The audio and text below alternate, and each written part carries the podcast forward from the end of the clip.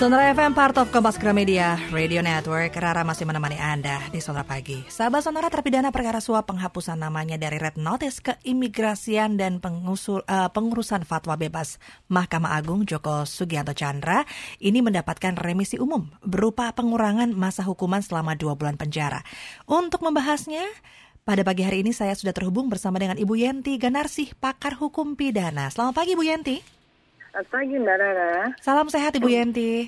Salam sehat juga. Insya Allah kita semua sehat ya. Amin, amin Bu Yenti. Amin, amin, terima kasih sekali waktunya sudah berbincang ya. dengan Sonora pagi hari ini. Iya, terima kasih iya. kembali.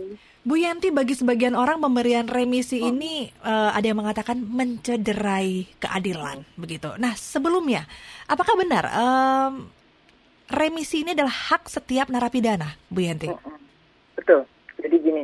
Remisi ini memang hak narapidana ya. Sayangnya hmm. saya baca lagi itu uh, di pasal 14 ayat yeah. 1 huruf I ya kalau nggak salah undang ya huruf I pasal uh, Undang-Undang Nomor 12 tahun 1995. Nah ini harus ditengahi di situ tentang pemasyarakatan. Mm-hmm. Narapidana berhak atas remisi gitu ya. Yeah. Uh, kan kemudian Uh, saya masih ingat sekali waktu awal-awal Pak Jokowi jadi presiden, yeah. bahkan saya masuk ikut tim ya, uh-huh. akan merubah undang-undang ini. Tapi kok sampai sekarang gitu, draft itu udah bolak-balik dibahas gitu uh-huh. ya. Uh-huh. Karena apa? Terutama untuk korupsi kan menimbulkan keributan terus ya, misalnya Lebaran, misalnya 17 Agustus gitu kan, untuk remisi terhadap korupsi koruptor ya, selalu ribut kan. Tapi kelihatannya memang kepekaannya kurang. Harusnya kan didulukan. Uh-huh. Karena apa? Tahun 1995 itu kan semangatnya udah beda dengan uh, undang-undang korupsinya karena undang-undang korupsi 1995 itu eh, tahun 1995 undang-undang pas itu semangat korupsinya di 1971 undang-undang 71 padahal undang-undang korupsinya itu kan diperbarui 1999 ya kan yeah. berarti nggak cocok dong gitu kan mm-hmm. ini kan kayak gitu kan harus dipikirkan nah Betul. saya pikir harusnya jangan narapidana berhak atas remisi karena memang hak ya. Harusnya semuanya narapidana berhak untuk mengajukan remisi gitu ya mestinya ya. Mm-hmm. ya kalau mengajukan ya udah udah. Jadi kan ini kan lucu.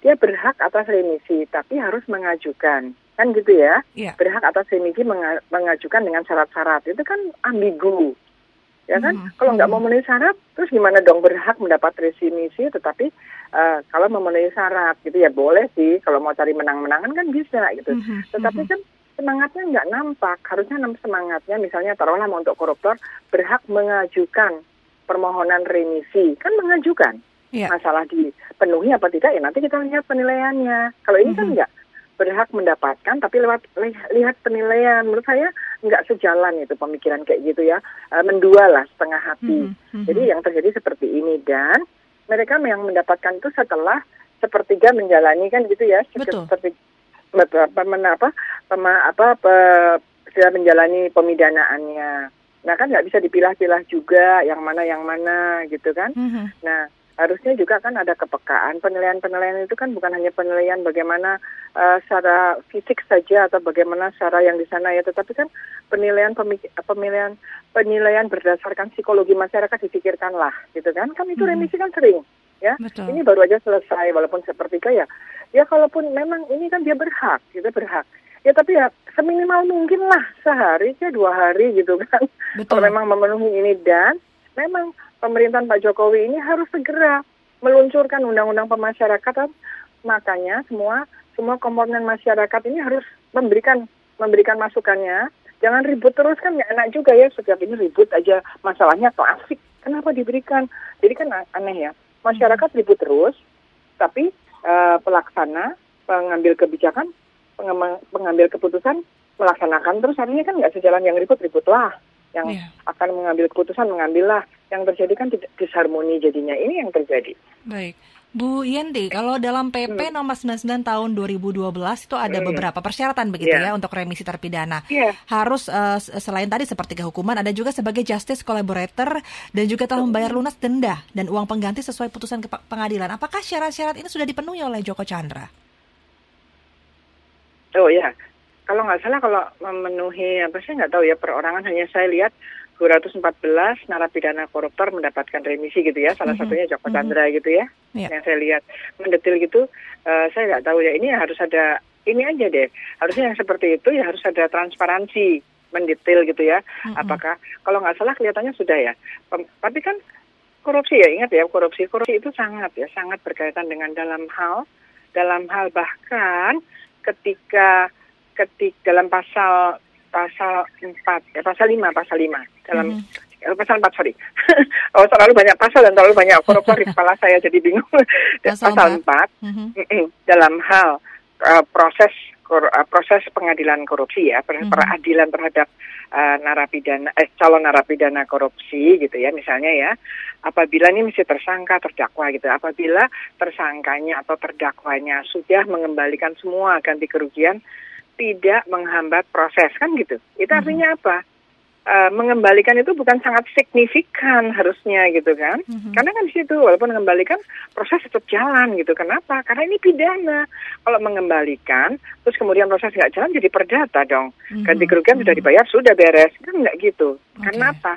Kita berbicara tentang pencegahan dan penjeraan. Nanti orang-orang nggak jerah, nggak apa-apa lah kita korupsi dulu. Hmm. Nanti paling-paling kalau sudah semuanya akan aman kalau kita mengembalikan. Mengembalikan kan gampang, bisa ngutang ke tempat, ke tempat lain juga kan. Artinya apa? Ini harus difikirkan juga sampai dengan uh, pen, sampai dengan sesuatu yang bersifat psikologisnya masyarakat hmm. ini. Uh, mereka jerah apa tidak, tercegah apa tidak, gitu harusnya. Kalau begini hmm. kan ya seperti teknis sekali ya korupsi korupsi bayar bayar gini lah capek banget negara ini ya belum lagi ya saya sih uh, uh, rasa tidak tidak apa tidak adilnya adalah kan mereka itu di, di apa kan itu ada penilaian ya kriteria penilaian persyaratan yeah. dan pasti dia lebih ringan dong dibandingkan dengan yang di lapas Cipinang ya yang setengah mati menderitanya kan mm-hmm. di lapas mm-hmm. di lapas saya saya bilang ini karena waktu itu kami itu sampai sudah tim di Kumham sampai sudah ke LPLP. Saya tuh dari akademisi sebagai salah satu uh, tim itu sudah yeah. harus ke, ke Pondok Bambu ke mana-mana sampai ke ya kemudian yang di di Bandung kan uh, untuk koruptor kan enak sekali. Apakah persyaratan juga sama, ya kan? Mm -hmm. Kalau saya sih posisi uh, saya sih posisi masih belum menemukan teorinya kenapa koruptor harus dipidana tersendiri dan jatuhnya lebih mewah gitu kan. Baik. Lebih lebih enak dibandingkan mm -hmm. di di Paledang walaupun saya dibilang enak emangnya mau Bu Yadi loh. Saya kan bukan koruptor kok dibilang begitu. Saya membandingkan di Sukamiskin dengan di di Cipinang, Cipinang. dengan di Pol Bogor, Paledang yang uh gak karu-karuan. Itu kan lebih menjerahkan. Nah, itunya saja ya. Jadi gini, lapasnya saja sudah dis, dis, dikhususkan, dibedakan. diistimewakan, mm -hmm. dibedakan. Aturannya kok sama gitu kan? Yeah. Jadi kalau membuat peraturan undang-undang tuh harus komprehensif pikirkan semuanya. Kalau emang tujuannya adalah apalagi hukum itu tujuannya ada adil. Hukum itu mm -hmm. ada adil, ada berguna dan ada suatu kepastian, mm -hmm. ya kan? Adilnya ini yang yang bermasalah jadinya sekarang ini. Gitu Mbak Rara. Yeah. Iya, Bu Yenti, ini bukan uh, pertama kalinya juga uh, dalam tanda kutip hukum dicederai begitu ya, karena sebelumnya juga ada kortingan hukuman dan lain sebagainya. Bagaimana dampak ke depannya nih bagi masyarakat uh, dengan adanya remisi-remisi uh, yang dianggap kurang pas, kemudian juga diskon hukuman dan lain sebagainya?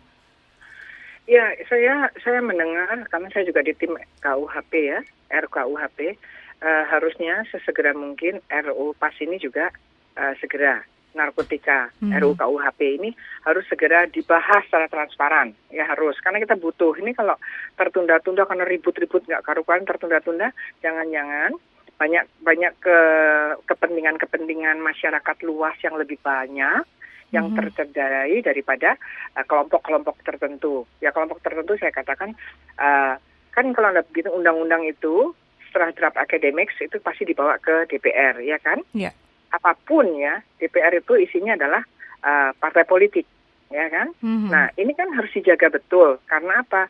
Namanya secara psikologis lagi mereka kan berkepentingan Ada sekali kepentingan. kan. Okay. Sangat ya. Tapi mereka mm-hmm. punya punya tugas yang sangat luhur sebetulnya kan hmm. harus berjiwa kebangsaan kenegaraan bahwa ini bukan untuk kepentingan partainya tetapi ini adalah untuk, untuk kepentingan bangsa hmm. untuk rakyat untuk negara nah di situ di situ uh, di situ yang harus diamankan ya jadi harus amanah betul yang di situ sehingga Nah ini yang kita harus jaganya di situ. Jadi kalau sudah bikin undang-undang jangan bicara kepentingan siapa-siapa. Justru kalaupun kalau kita lihat lihat rate of crime of corruptionnya mm-hmm. itu kan uh, lumayan banyak ya dari uh, anggota DPR, DPRD, eksekutif ya kan gitu ya. Yeah. Yang korupsi kan pada umumnya itu. Nah, DPR jelas politik. Kalau kalau eksekutif juga orang partai juga banyak ya kan. Mm -hmm. Nah, Nah di sini kan harusnya mereka justru berkepentingan bahwa dengan undang-undang ini kita harap uh, kelompok kita uh, bukan kelompok dalam artian uh, negatif ya, mm-hmm. uh, bagian apa kelompok kita lah, komunitas kita lah ya, komunitas kita apa politisi, eksekutif itu uh, supaya hati-hati jangan karena ini keras gitu ya, yeah. jangan jangan sampai seperti yang dicurigai, jangan undang-undang ini jangan terlalu keras, jangan-jangan nanti kelompok kita masuk jangan kena gitu kan nggak boleh begitu ya, mm-hmm. kan ada ada ada inilah ada apa ya, ya mungkin ini hanya sekedar tuduhan ya, tapi ya dengar-dengarlah kupingan saya rakyat biasa ya, dengar hmm. Bahwa wah undang-undang itu selalu karena yang bikin DPR selalu DPR bersama pemerintah selalu uh, tidak berpihak pada rakyat. Ada gitu, kepentingan DPR, tertentu begitu. Mm, mm, mm, lupa kan DPR R itu sebenarnya R rakyat kan, bukan mm. P-nya P politik kan, politisi. Baik. Nah di situ itu yang harus kita jaga. Tapi kita dorong lah. Mm. Harusnya tahun ini undang-undang pas R pas itu harusnya segera disahkan. Dibahas ayo cepat karena kita butuh. Nanti jangan sampai nanti sebentar lagi apa ini? Setelah uh, 17-an nanti ada apa Natal kan yang yeah. itu kan dapat juga. Terus ada hari-hari besar ya kan? Mm-hmm. hari besar yang lain. Nanti ribut lagi hanya sekedar ribut kan capek ya? Okay. dibahas begini kita bahas nih kayak gini ya. Baik. tapi nggak nggak nggak nggak ada tindak lanjutnya ya biasa-biasa aja. Kita udah terlalu biasa terlalu biasa tebal kuping itu yang nggak bagus juga mm-hmm, gitu kan. Mm-hmm. Ya, Bu Yanti terakhir. Tipis telinga, ya tipis uh. telinga juga nggak bagus, tapi terlalu tebal juga nggak bagus. Baik, Bu Yanti terakhir ini uh, terkait dengan vonis kemarin dari hmm. Juliari Batubara. Menurut yeah. Anda uh, bagaimana? Apakah sudah uh, sepantasnya ini vonis satu tahun lebih berat dari tuntutan? Ya gini, ya kalau lebih apa lebih berat lebih berat itu juga mungkin menjawab ya selama ini kan mm-hmm. uh, belakangan ini kan hakim banyak disorot ya ya Betul. berkaitan dengan tuntutan ya kan Ber, berkaitan dengan tuntutan nah ini kan mungkin ya seperti kalau kalau melihat tuntutannya ya bagus hakim menjatuhkan satu tahun di atas ya yeah. kan padahal kan hakim itu kan boleh juga menjatuhkan lebih dari itu sepanjang mm -hmm. masih di dalam pasal yang di uh, ancaman pasal yang hmm. ada gitu. Sementara ya. ini uh, kasus korupsinya hmm. menyangkut hajat hidup orang banyak di masa pandemi ya. Betul, iya.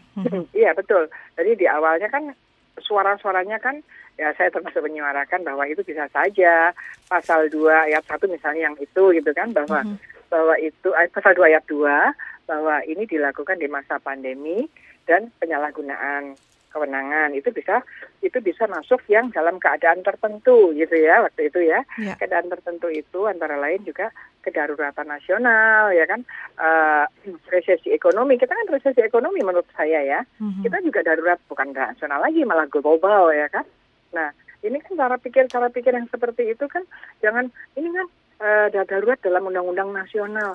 Lah kalau kalau ini nasional nggak mengeluarkan tetapi malah global mengeluarkan ya harusnya penafsirannya lebih ke sana kan lebih mm-hmm. lebih inilah ya lebih lebih memikirkan tuh lebih saya mau bilang lebih cerdas kok nggak enak ya artinya kalau Ibu Yanti mengatakan sebenarnya bisa saja hakim uh, memberikan vonis lebih dari sekedar bisa. satu tahun lebih berat begitu ya Bu oh bisa bisa ya. bisa saja Baik. tapi ya tapi kan ini hakim sudah ya tentu di di jaksanya JPU-nya jaksanya KPK juga seharusnya kalau feeling of uh, sense of crisis of uh, corruption of uh, pandemicnya itu tinggi, mm-hmm. itu kan harusnya juga uh, mendingan nuntutnya yang tinggi gitu loh. Jadi jadi ini kan Baik, biasanya dari tuntutannya saja sudah ada sesuatu yang ah, uh, perlu ya, di karena, gitu ya. iya, ya mereka baik. masyarakat inginnya yang ada pidana matinya dan itu make sense gitu loh kan. baik. kan masalah nanti diturunkan bukan di pasal itu ya oke okay, gitu kan baik. nah ini nah seperti itu jadi rakyat rasanya tidak ada yang